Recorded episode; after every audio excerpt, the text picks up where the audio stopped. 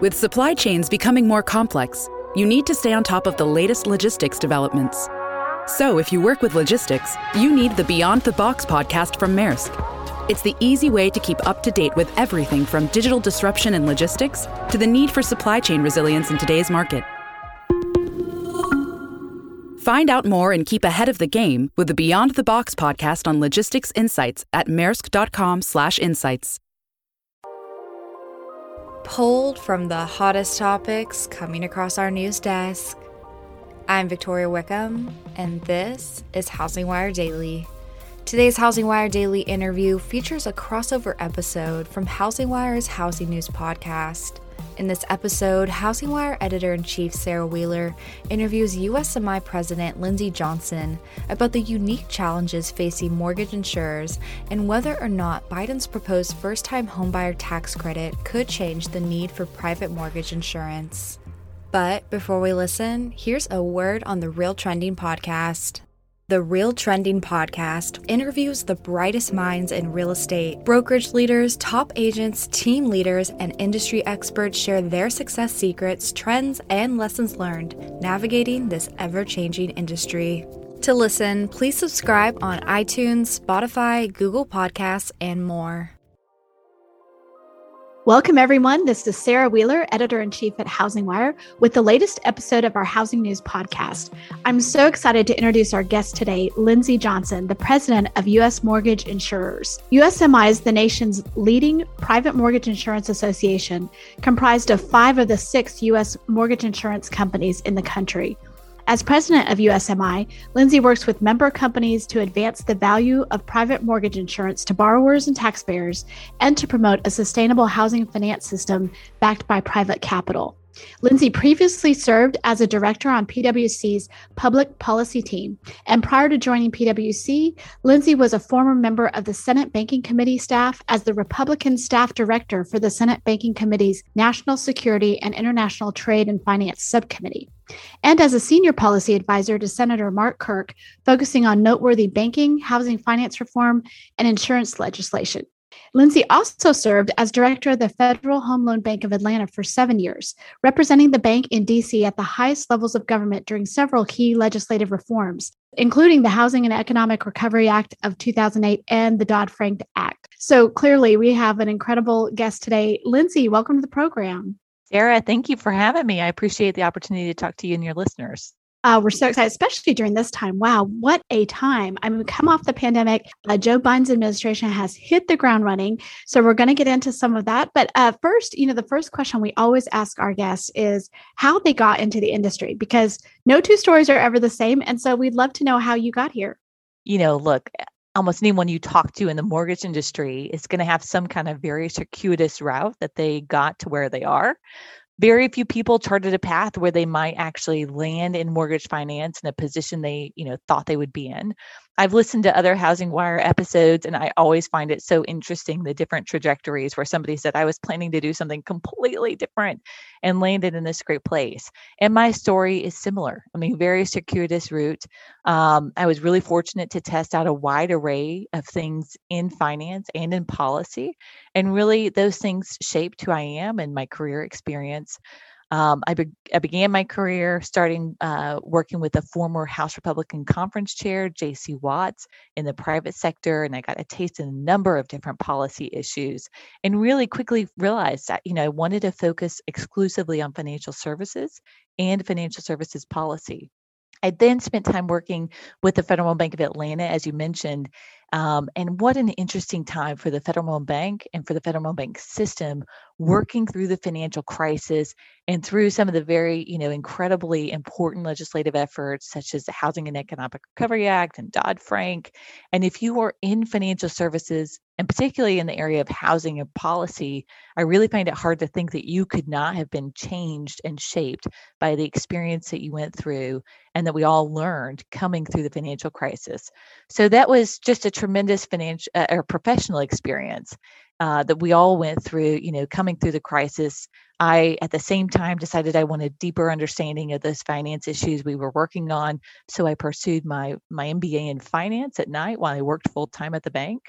Um, and I then I always joke that you know, I had an opportunity to take a pay cut. So I went to the Hill and um, just had a tremendous experience there as well, working on housing finance legislation, on terrorism insurance, just a number of different issues uh, that, again, just really gave me a much broader and deeper understanding of policy and how policy has such a direct impact on, you know, consumers and on our ability as an industry to do what we do.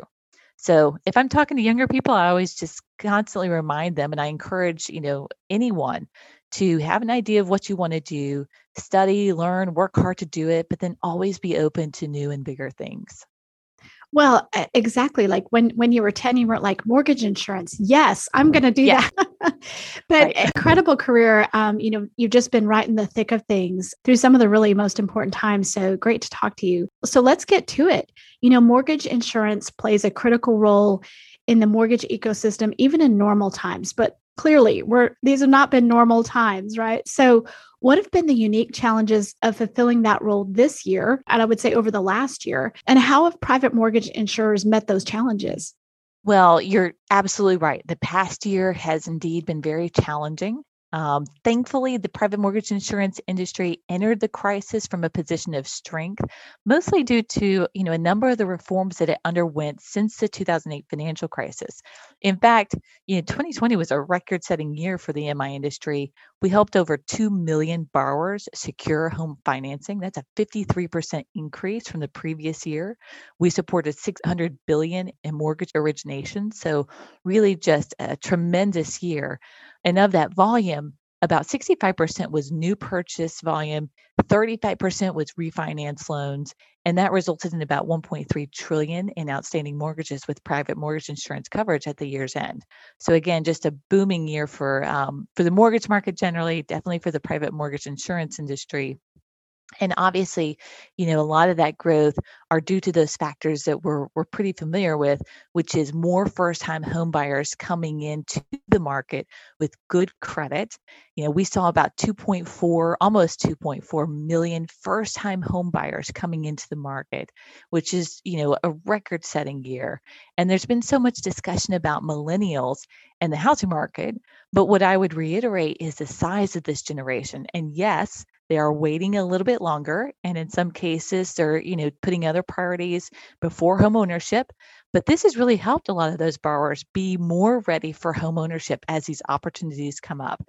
They're the most educated generation we've seen and they're really um, coming into this market with with a lot of force. And conventional loans backed by private mi is a great fit for them because as i mentioned before they they are they have good and decent credit and they they may just not be able to put that full 20% down. Second interest rates historic lows and we've there's been so much conversation about this and what the future might bring but this obviously helped fuel such a you know market momentum through 2020 both for the purchase and the refinance markets.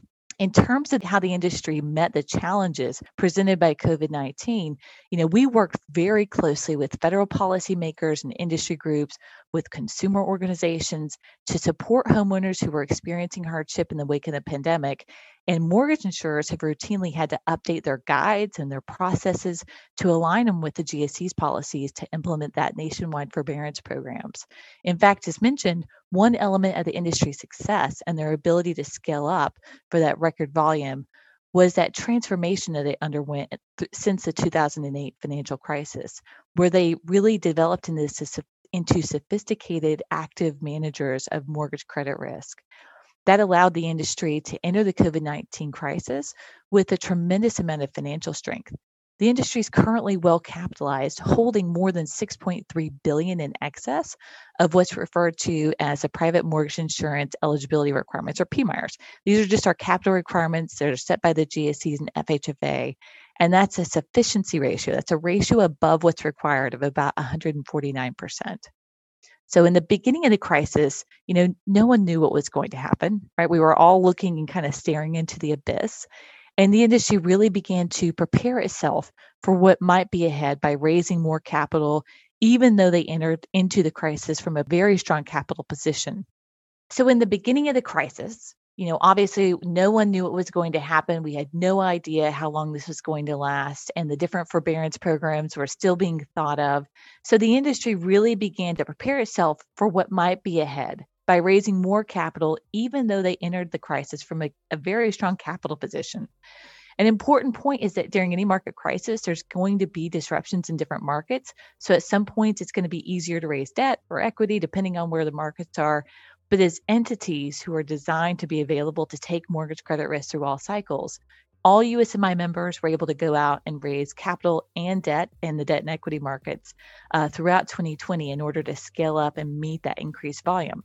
And as a result, the capital markets increased confidence in the MI industry, which furthered the ability of our members to pursue new business and support lenders and borrowers during that current market.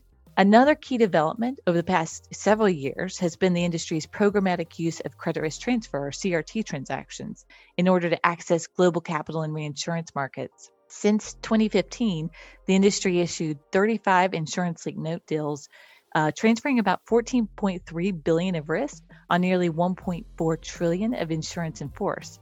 They also went out and executed 29 reinsurance deals since 2015, transferring almost 34 billion of risk on approximately 700 billion of insurance in force. To listen to the full episode, please head over to the Housing News Podcast, which is available on iTunes, Spotify, Google Podcast, and more. Now, more than ever, the housing industry is looking to its leaders for answers. That's why each week, the Housing News Podcast invites a new mortgage, fintech, or real estate executive to the show to provide its listeners with more perspective on the announcements and news stories crossing Housing Wire's news desk. Hosted by Sarah Wheeler and produced by Alcynna Lloyd, the Housing News Podcast is now available on iTunes, Spotify, Apple, Google Podcasts, and more. That's a wrap for today's episode of Housing Wire Daily. Remember to subscribe, rate, and review on Apple Podcasts, and join us again tomorrow.